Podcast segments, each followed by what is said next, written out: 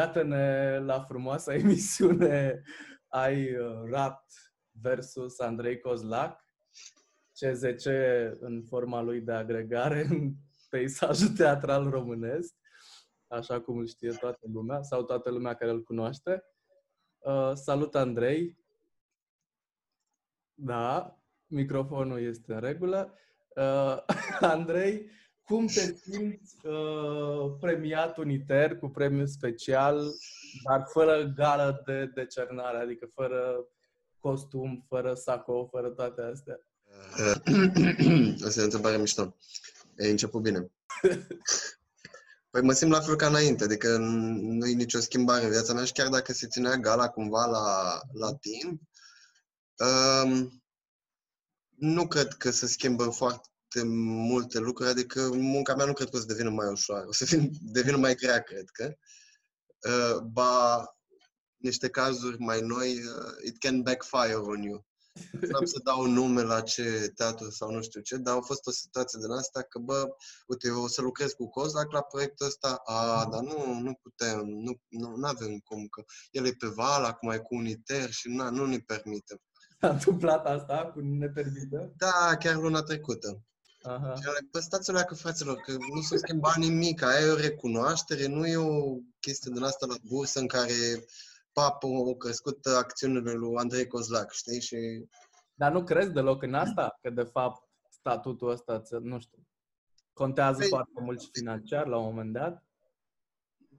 Adică construcția contează asta... să poată asigura cumva temporal o infuzie de atenție, imagine, ce vrei să-i zici, uh-huh. dar um, până la urmă, cea mai bună carte de vizită este ceea ce faci tu. Uh-huh. Adică poți să iei premiul unitar și după aia bye-bye. Să dispari de pe fața pământului, să te retragi în glorie, uh-huh. pentru că nu mai dai randament sau ceva de genul. Deci, cumva, premiul ăsta e o recunoaștere a ceea ce s-a întâmplat până în punctul ăla, dar nu garantează că din punctul ăla o să fie la fel. Da, e frumos, îți oferă un, niște, un, îți oferă un prestigiu, e onorant, dar nu știu ce să zic, dacă e neapărat o condiție să... Știi ce zic cumva? Mhm. Dar cum ai, uh, adică cum ai început să te dezvolți în, în zona asta? Pe o chestie intuitivă? Adică cum ai vedea tu procesul? Mm, cred că mm, la început am pășit într-o zonă necunoscută. Cred că a fost un pic intuitiv. Pe mine cred că mă interesa foarte mult să dezvolt tipul meu de artă în ceva, nu conta. Că eu am mai avut și colaborări și încă mai am cu zona asta de arhitectură, uh-huh. în care făceam tot felul de proiecte din astea instalaționiste pe clădiri sau pe machete sau pe tot felul de volume uh, sculpturale. Uh, dar în zona de teatru, iarăși, era un teren nou, eram foarte curios să mă joc acolo. Nu, nu cred că am avut un declic anume, ci pur și simplu am intrat pe un teren în care am, m-am trezit cu niște jucării uh-huh. dintr-o dată care îmi permiteau să culez uh, lucrurile pe care le vreau, ideile pe care vreau să le testez, să le fac de mult timp. Uite, în teatru am putut să fac chestia asta pentru că existau niște bugete pentru achiziționarea unor echipamente, existau niște uh, exista, cum să zic, o resursă logistică destul de generoasă și atunci îmi permiteam să gândesc un pic mai mult, mai, mai liber, nu mai liber, și nici mai mult, cum să zic, mai uh, expandat, uh-huh. cumva, știi?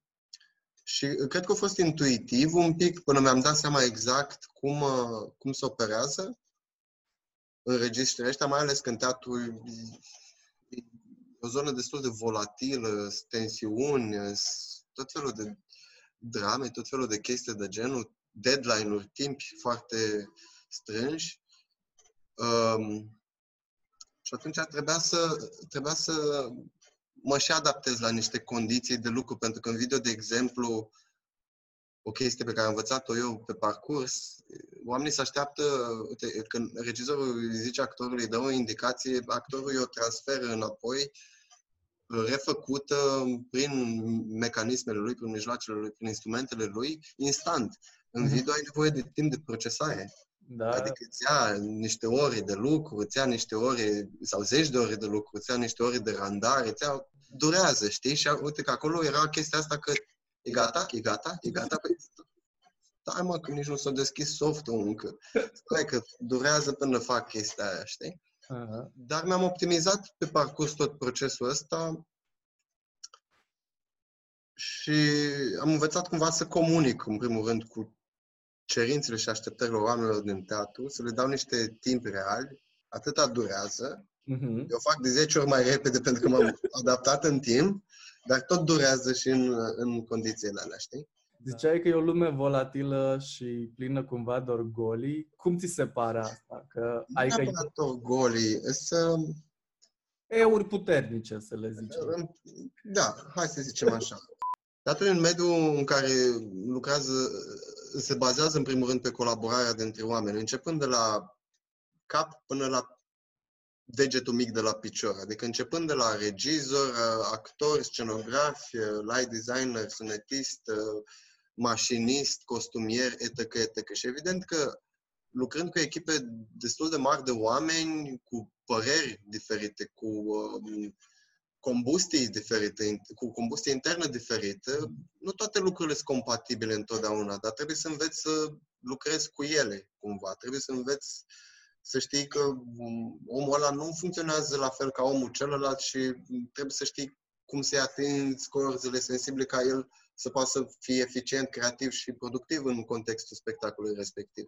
Și, da, nu întotdeauna se întâmplă ca oamenii să fie buni, um, cum să zic, să gestioneze bine, de fapt, um, relațiile umane și atunci, evident că și din personalități diferite și exprimare diferite, care poate să fie mai ostilă câteodată sau poate să fie prea um, calmă, prea de lăsă, nu de lăsătoare, se poate interpreta ca fiind uh, un lucru, o slăbiciune dacă nu știi să te impui, dar tu de fapt încerci să fii Da. corect și să păstrezi un iz din ăsta uh, calm și o bună stare a repetițiilor. Și atunci începe ăștia să, a, dar stai că îmi permit să fac aia, așa, așa, așa. Și atunci automat apar niște sincope în lanțul de comunicare care duc la situații mai mult sau mai puțin tensionate, la pierderi de vreme, la uh, pierderi de energie și resurse și evident chestiile astea, frustrările astea se varsă la un moment dat în grup, se varsă, dacă se uh, ceartă doi, asta nu înseamnă că restul sunt uh, ok. Nu, atmosfera se încarcă de la aia doi. Nu mai poți să comunici nici restul, pentru că simt și ei, se încarcă și ei cu tensiunea, știi? Ai sfătuit vreodată un regizor sau un scenograf să nu bage video? E primul lucru pe care îl fac. Uh, Întreb de ce, ok, am nevoie de video în spectacolul ăsta. Ok, bun, hai să vedem despre ce vorba. Și nu, nu, nu-i zic la modul că, bă, nu băga video.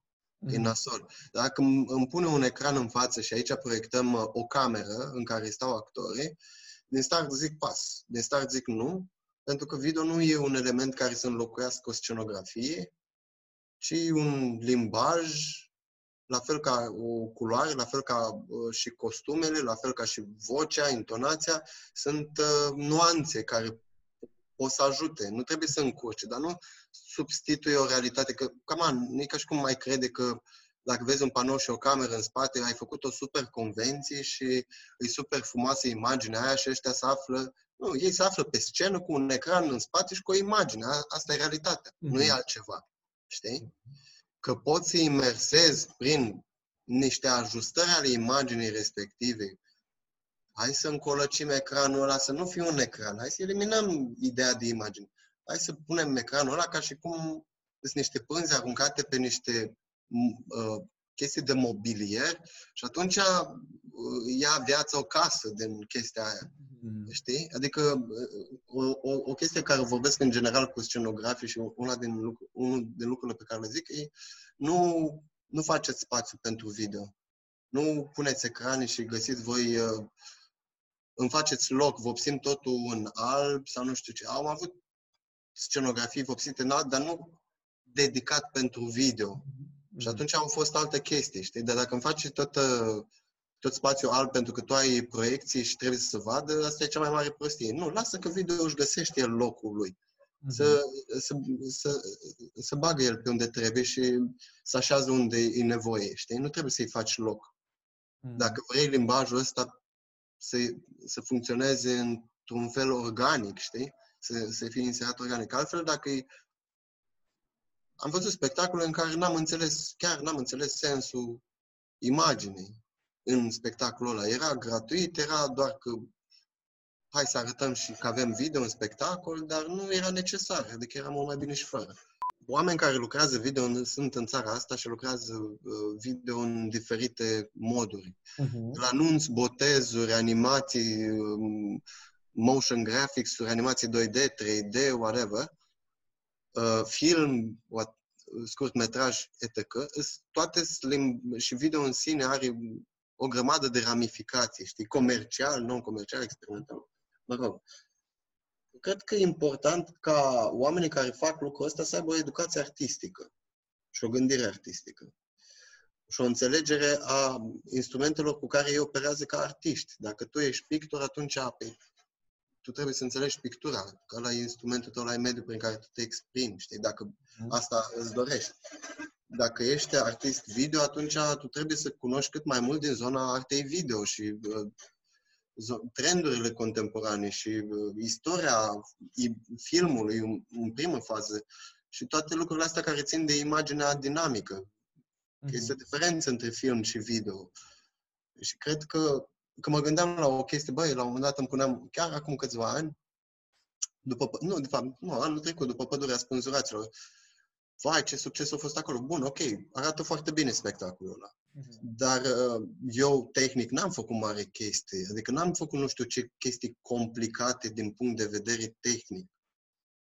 Uh, chiar destul de simple. Chiar băieții de la teatru de acolo, angajați la video, puteau să le facă și ei, nu era problema de asta. Dar uh, am făcut niște compoziții, am făcut niște lumi cumva care nu se suprapuneau, care expandau universul lui Radu și al lui Cosmin în materie de scenografie și veneau ca un plus, ajutau, uh, mai adăugau ceva.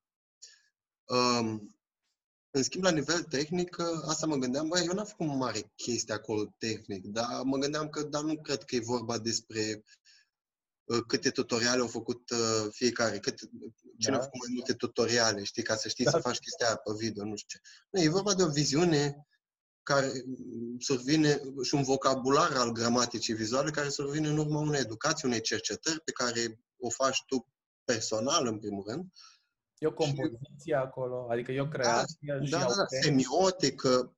Da, da, sunt niște lucruri care sunt create până la urmă urmei de la zero și alea cred că contează foarte mult. Nu faptul că mi-a luat 5 minute să o fac sau 5 ore sau să faci ușor chestia aia și puteam să fac și eu chestia aia. Nu cred că despre asta e vorba. Mi, mi se pare foarte important tu ca artist ce ai de spus și cum spui în contextul respectiv, cum îți transpui ideile tale, cum mm. comunici. Pentru că din punctul meu de vedere, arta este o formă de comunicare și dacă tu ai în capul tău o idee și ceea ce faci tu prin arta ta, publicul zice, a, dar eu n-am înțeles chestia asta, mie mi se pare că nu își atinge scopul artistul respectiv. Adică unul din principiile care am plecat în proiectul ăla era, băi, mize foarte mare, nu vreau să mă încarc cu chestii de genul ăsta, ce o fi, o fi, whatever vreau să fac chestii care să-mi ridice mie părul pe mâini. Și dacă mie îmi ridică părul pe mâini, apoi publicul o să ridice de 10 ori mai intens, o să, o să perceapă chestia asta, știi? Cred că e important să ai o cultură vizuală și să fii destul de wise, să-ți tragi uh, inspirația nu numai dintr-un domeniu, chiar dacă tu ești artist video, tu poți să studiezi și un pic de pictură, și un pic de muzică, și un pic de uh, mișcare și uh, lucrurile astea te face să fii un pic mai flexibil în gândire, știi?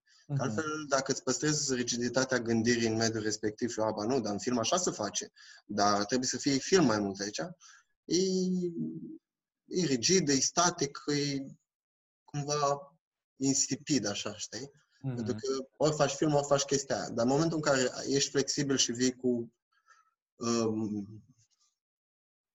înțelepciunea asta adusă din mai multe domenii, cred că ai deschiderea asta spre experiment și către forme noi de expresie, știi? În România se merge pe chestia asta, facem din căcat bici, știi? Da. Uh, Adică avem atâta, cu chestiile astea trebuie să facem performanță. Păi, stai că nu poți să alergi la maraton în șlapi, stai o secundă. Mhm. Știi? Îți trebuie niște papuci care măcar să-ți permită să alergi, în primul și în primul rând, știi? Da. Dar uh, te forțezi cumva și faci bătături și alergi și în șlap până la urma urmei. Nu termini primul, dar nici ultimul, știi? Ești acolo, E- la mijloc. Da, ești așa, un pic, o- e onorant ceea ce ai făcut tu aici, e frumos, e foarte, uite, ai terminat pe locul 3, știi? Da. da, dar nu trebuia să mă chinui în halul ăsta ca să termin pe locul 3, știi? Dacă Da, îmi da, dai Adidas și aia puteam să alerg mai bine și probabil că terminam și pe locul 1, știi? Păi și crezi că s-au mai schimbat, nu știu, față de începuturi, când erai și în independent. Acolo e altă discuție, acolo clar e subfinanțat total și acolo nu știu din ce... Bă, că acolo oamenii sunt mai deschiși în independent. Ok. Pentru că din start ei pleacă cu premisa că avem resurse limitate că, uh, și putem să experimentăm mai mult. Știi? Adică ai un proiector la 2000 de lei, nu la 20.000 de euro. Mhm. Și atunci tragi de el, uh, tragi de lumini, tragi de tot și de fapt găsești lucruri noi. Știi? Și uh, oamenii sunt mai deschiși în ideea asta de a experimenta decât în teatrul instituționalizat unde lucrurile trebuie să fie așa și așa. Ori alb, ori negru. Punct. Acolo sunt bani mulți și că, uite cât a costat chestia asta sau asta și trebuie să fie așa, să, să iasă așa. Dar Na. asta de unde crezi că vine? Adică că e tot o formă de rigiditate, știi? Adică aici lucrurile trebuie să fie așa. Și am cumpărat lucrul ăsta. Când de fapt cred că da, Pentru că, uh, sincer, nu ți-ar uh, plăcea nici ție dacă uh, ai fi pus în situația să justifici undeva la 60.000 de euro pentru un spectacol care maxim avea nevoie de 3.000 de euro.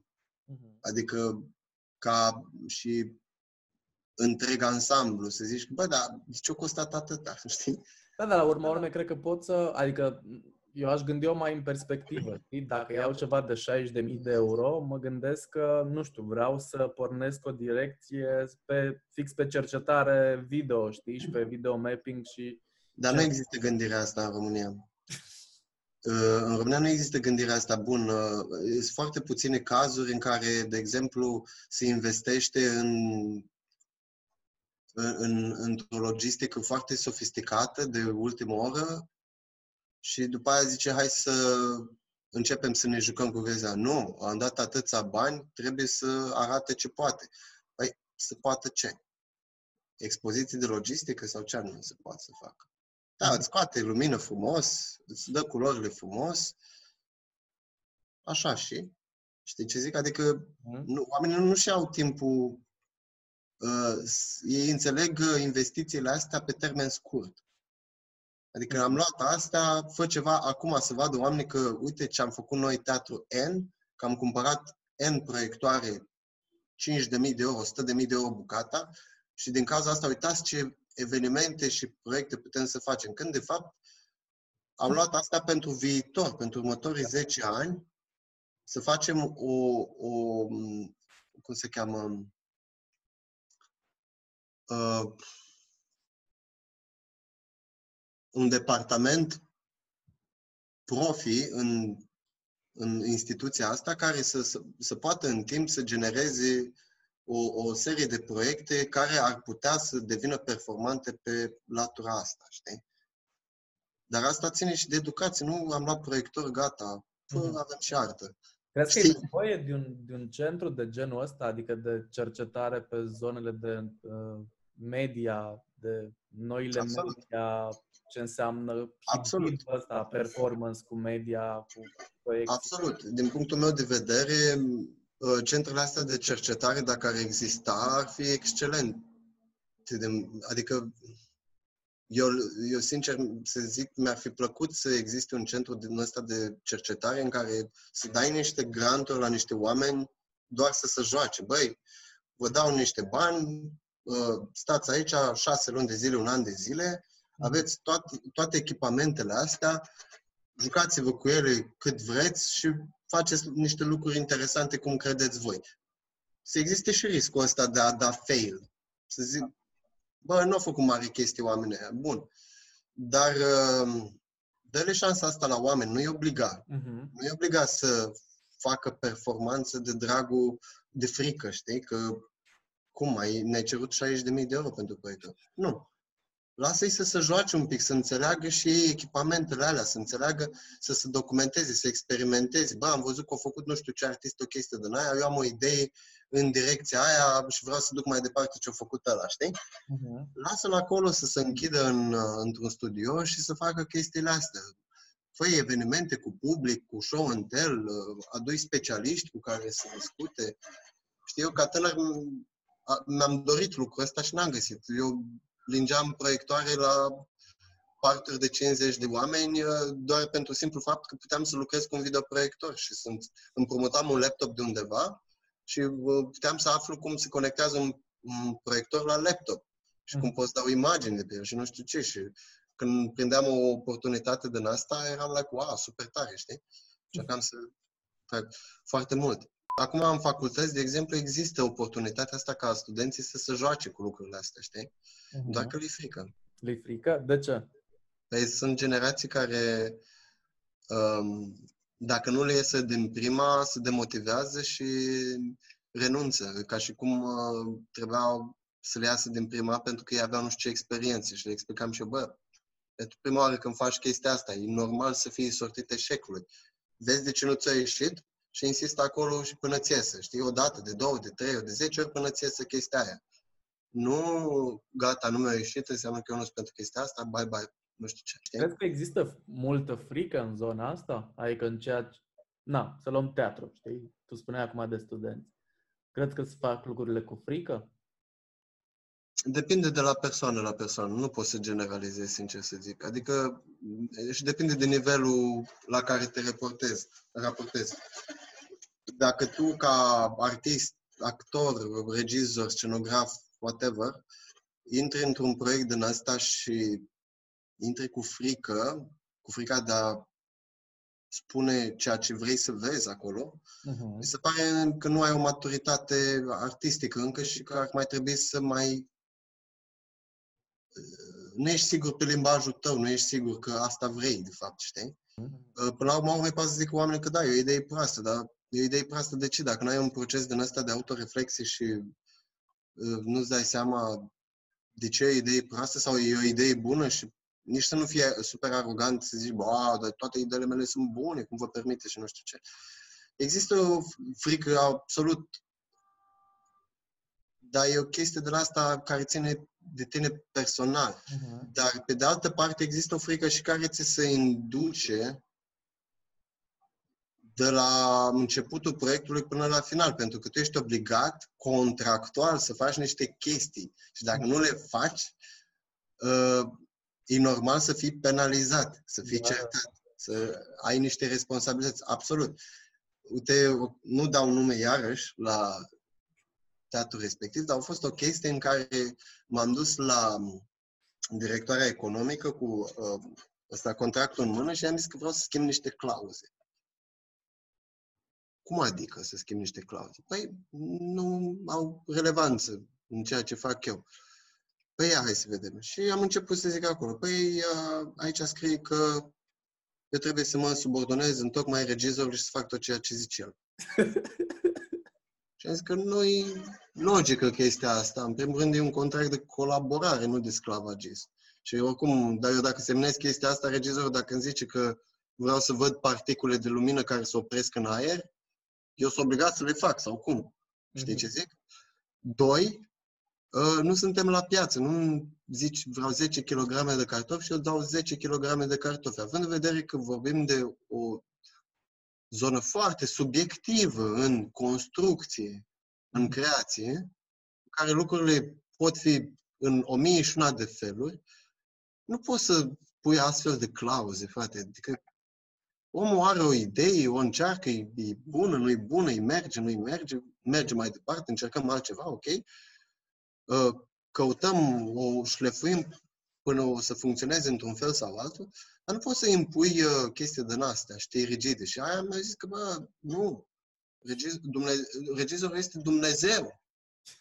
Și a zis că nu este Dumnezeu, regizorul este un alt artist dintr-o echipă de oameni care are un rol să coordoneze resursa umană și să asigure o direcțiune, o direcțiune, o direcție spectacolului. actorul la rândul lui. Nu este un sclav tântălău care vine și zice sau face tot ce îi zice regizorul.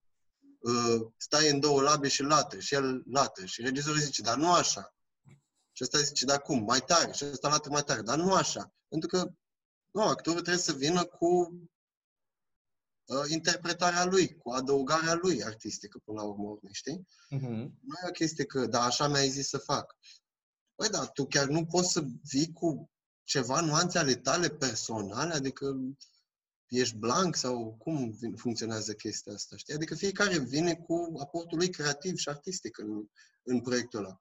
Și e foarte subiectiv totul. Mi se pare că la nivel de uh, coordonare contractuală sau nu știu cum, uh, total aberante. Cel mai mișto contract a fost ăla de la Luxemburg, de la teatru uh, Ash. Contractul meu avea o pagină. O pagină în care, deci jur că erau, zici că era scris de un uh, elev de clasa a șasea care încerca să scape de o lucrare și a scris patru rânduri acolo, știi? Mm-hmm. Motivul contractului este asta, el trebuie să facă concepția video în spectacolul ăsta, nu îți dădea detalii, că aia trebuie să te subordonezi, nu știu ce. Nu, aici au trebuit să fac muncă de convingere, să se ducă la director, să explică, știți, să, domnul regizor este un om, la fel ca și mine, este un artist cu care eu cad de comun acord asupra modului în care sunt utilizate materialele video și creația mea video. Uh-huh. Adică dacă eu nu sunt de acord cum vrea el să-mi folosească materialul, eu pot să contest și să nu se folosească materialele alea. Și el, dacă nu e de acord cum am propus eu, absolut, noi trebuie să găsim un punct de mijloc, uh, un punct comun în care amândoi decidem cum funcționează imaginea în spectacolul ăla și dacă e în concordanță cu ceea ce vede el sau nu. Și dacă e în concordanță cu ceea ce văd eu, de altfel. Și a fost pus în multe situații de astea în care trebuia să fac niște mizerii. Și sunt niște mizerii, am zis din start. Nu, nu are sens chestia aia. Uite, îți recomand pe altcineva care are răbdare cu chestiile astea și să facem ce vrei tu. Știi? E grea partea asta de negociat contract și explicat uh, directorilor slash contabililor. Da, e foarte grea pentru că uh, ei, uh, iarăși, te iau ca de, am avut o... M-a sunat la un moment dat de la, iarăși nu dau nume, la un moment dat, dar să zică, Andrei, uite, pentru proiectul ăsta ne-am gândit la suma asta de bani. Și zic, ok. E, absolut nu era deloc cea la ce m-am gândit eu, dar atâta i-am zis, băi, mă bucur foarte, foarte mult că voi știți să-mi evaluați financiar, să monetizați munca mea mai bine ca mine. Păi și eu am pregătit, de exemplu, 1000 de euro ca să cumpăr instituția dumneavoastră. Că așa, așa am considerat eu, că mm. valorează, știi? Mm-hmm. Așa l-am zis. Păi stai la că, frate, că tu nici nu știi ce am eu de făcut. Eu nu știu ce am de făcut în spectacolul ăsta. Mm-hmm. De obicei destul de fair play. Băi, uh, am de făcut chestia aia și chestia aia. Trag linii, nu știu ce, ok, nu-i prețul pieței, de 10 ori mai puțin, dar Uh, na, în teatru nici nu poți să ceri bugetul pe care l-ai avea în advertising sau în, în producția reală de video, știi? Uh-huh. Și atunci le zici la oameni, uite, cam suma asta mi-aș dori eu, eu pentru proiectul ăsta, care să fie și compatibilă cu voi, dar și cu mine până la urmă, știi? Uh-huh. Uh, o altă situație care mi s-a întâmplat, uh, era că a început directorul să-mi râdă în față, băi, tată, nu avem banii ăștia, adică e ok, îți înțeleg că, că, că atâta faci munca ta, dar nu, nu aveam bani, na, na, e prea mult. Și eu m-am uitat așa la el, am stat serios și l-am întrebat, dar nu înțeleg ce vi se pare amuzant, în primul rând, chiar nu înțeleg ce vi se pare amuzant în devizul ăsta pe care vi l-am dat pe minutaj? Și am zis în felul următor dacă luați și defalcați tot ce am eu de construit în spectacolul ăsta, doar de producție, nu vorbim de concept, uh-huh. nu vorbim de stat la repetiții, nu vorbim de stat și făcut și muncă de tehnic, doar de producție. Stau și fac materiale la video. O să vedeți că, de fapt, un minut de motion graphics a mâncat tot bugetul ăsta. Adică un minut de motion graphics făcut mediu spre avansat, se duce de la 2000 de dolari în sus, lejer, un minut. Ori eu fac acolo zeci de minute de animație și tot felul de nebunit, plus mapping plus nu știu ce, mm-hmm. și s-a început, nu știu, să zicem 3000 sau 4000, știi? Și tu zici, dar nu e prea mult. Păi, du-te, prietene, atunci la o companie să-ți facă chestiile astea și plătește 50.000 de euro, știi? Cum a fost un caz de, uh, lasă că știm noi mai bine, știi? A fost un caz din ăsta în care o firmă în care a venit uh, un client la o firmă, vreau scena asta cu luminile astea, să mi instalez. Și ăsta și-a întrebat, cât cum mă costă? 1750 de euro. Oh, 1750 de euro, dar de ce? Nu înțeleg, de ce costă așa? E scump. Și explicăm, păi, luminile alea, scena, montatul, demontatul, oamenii, operatorul tehnic. Omul foarte corect, știi? Uh, procentajul încă și amortizează el cheltuiala pe investițiile alea de zeci de mii și sute de mii de euro și totuși avea prețul foarte corect, omul. No, no, e prea mult, e prea mult. Și când zic, de, zic povestirea asta, asta e mentalitatea în general și în teatru. E prea mult, e prea mult. Hai, o să vorbim, nu știu ce să zic, vorbim. Dacă mai lăsați, poate da, dar nu știu. Și ce face cu coana respectivă? Lasă că știe ea niște băieți de la Timișoara care vin și rezolvă, știi? Mm-hmm. Contactat o firmă profi de la Timișoara care au venit să le facă treaba, bă, dă un ban, dar ceva, ceva frumos, știi? Mm-hmm. Și aia de la Timișoara l-a sunat pe ăsta, de la Iași, bă, cât mă costă scena cu luminile astea? și ăsta a zis, 1750 de euro, ok. Trimit și eu cu două zile înainte un om care să supervizeze, gen să stea acolo îți trimit bani și faci tu scena asta cu luminile astea pe configurația asta. Bă, o costat-o pe cucoană 6.000 de euro. Aceeași chestie de 1750 de euro, știi? Mm. Da, asta e mentalitatea. Nu, dar e mult, e mult, e mult, e mult. Hai mai puțin, domnul Cosla. Bă, fraților, despre ce vorbim aici? Mm-hmm. Atunci la o firmă și îți face de 50.000 de euro cărăbușul lui, lui Purcărete, din undeva în Palilula. Mm-hmm. Ăla, și stă 30 de secunde sau un minut. 50.000 de euro, punct. Atâta costă. Nu e un preț greșit. Atâta costă animația 3D făcută bine, ca la carte. Știi? Da, dar avem și noi așa să fie, dar avem 5 milioane de lei. 500 de lei, adică, știi?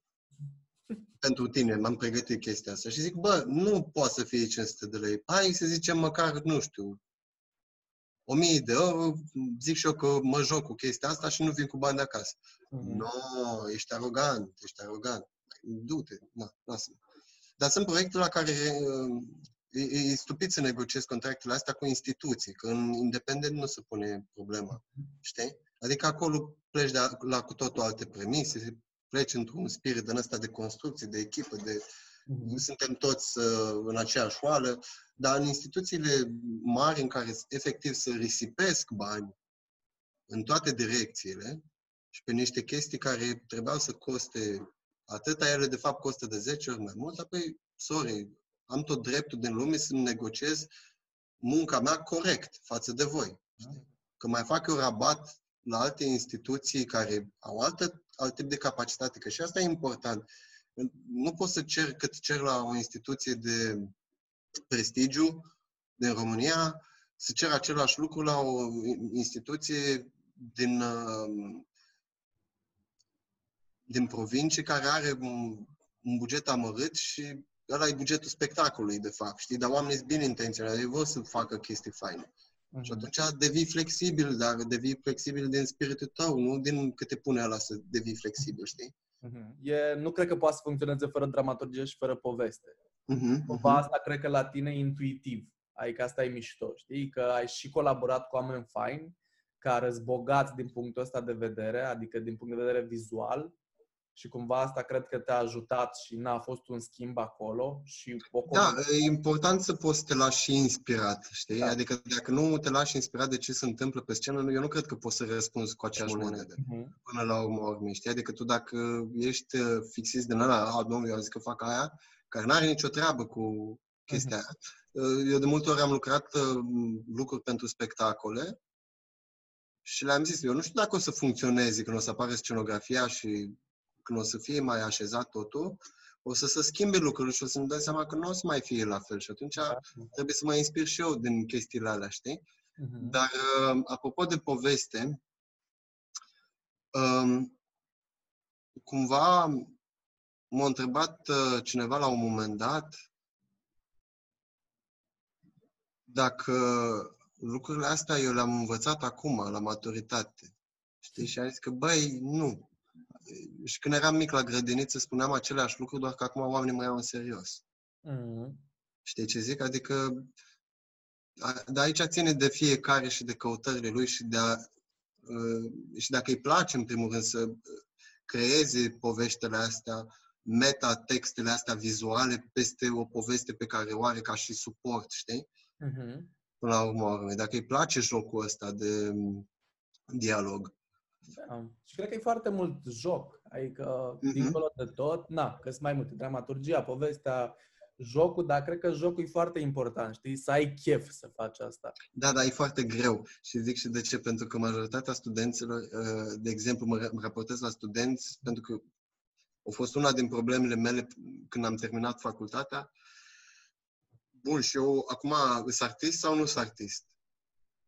Teoretic, diploma îmi zice că da, Mhm. dar eu simt că nu. Că eu aplic niște chestii pe care le-am învățat în facultate. Ceea ce nu e greșit, e corect, dar e greșit. Știi? Și Mhm. atunci am înțeles uh, vorba aia, ok, ai terminat facultatea, uite tot ce ai învățat. Și înseamnă prostia asta, frate. Cum adică uite ce ai învățat? Dar, de fapt, la ce face referire m, sintagma, e sintagma asta? Uh, La, la ce face referire chestia asta nu este uită efectiv tot ce ai învățat. Fii imbecilul din anul întâi care nu știa ci e aia decât uh, Spider-Man și Avengers, știi? Mhm. Nu, detașează-te de ce ai învățat și lasă-te liber să vii cu uh, inputul tău. Și Mhm. forma de creativitate brută nu vine dintr-o raportare la niște etaloane. Pentru că e- atunci nu mai putem vorbi despre creativitate brută, ci vorbim despre o limitare. Deci, creativitatea ta este constrânsă de acele repere pe care tu ți le tot repeți în cap, că atât, știi? Și atunci te detașezi, băi, aș vrea să văd balenă, o balenă imensă aici. Te folosești după aia de ce ai învățat în timpul facultății ca să poți să articulezi ideea asta. Dar nu te folosi de ce ai învățat în timpul facultății ca să gândești ideea respectivă. Știi ce zic? Mhm. Adică dacă tu simți că ai o viziune a ta artist, de artist, că simți că chestia aia trebuie să fie acolo și ai un proces de autoreflex în care, dar de ce, de ce am văzut eu chestia aia? Pentru că se leagă de aia, de aia, de aia. Și cum o fac? Pentru o fac în felul ăsta, nu știu ce. Tu folosești vocabularul a fi artist, a fi, a fi creativ nu înseamnă neapărat că și ești artist. Știi? Orice, am, orice om are un potențial artistic sau creativ, până la urma urmei. Uh, Cred că fiecare își asumă sau nu lucrul ăsta. Um, Dacă te raportezi la standardele sau la percepția socială în care ai făcut aia și aia și ești văzut ca un artist, ok, ești un artist, că lumea te vede ca un artist, probabil că asta ești. Dar, uh, uite, Perjovski mi-a pus o întrebare foarte bună la un moment dat. Um, tu ai fi în stare să faci tot ce faci tu acum, toată arta ta, să o faci în anonimat până la 90 de ani, cât ai să treci tu toată viața, fără să știe nimeni de ea. Știi? Și Mhm. fără să ai pretenția să o vadă cineva, să, să interacționeze cu ea, știi? Să o expui undeva. Pur și simplu, să stai închis undeva în atelierul tău și să faci chestia asta. Forever, știi? Acolo. Și e o întrebare foarte bună, pentru că asta ține, e ca și cum te-ar întreba um, dacă ai, ăla e aerul tău sau nu, știi? Mhm. Și gen, uh, am uh, stat un pic și m-am gândit la lucrul ăsta și am zis că, băi, da, eu aș putea să fac chestia asta pentru că I'm having fun while doing this și nu aș face altceva. Adică și în casă când stau singur, stau și mai tai un cablu, mai bag o chestie undeva, mai uh, fac o chestie super dubioasă care mă distrează, știi? Mhm. Care, de fapt, e o experiență aia pe care o construiești acolo, știi? Și, mă rog, tu poți să o extrapolezi și să o duci în altă parte după. Da, da, da. Dar uh, eu nu simt că s- mă consider destul de liber cumva, știi?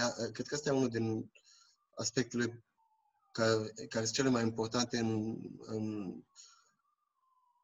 în percepția mea ca artist, să zic așa, este de a avea libertatea asta să, să faci lucrurile care îți plac, bune, rele, fără să fie uh, legate, strings attached de ceva anume. Știi că trebuie să fie văzute lucrările tale.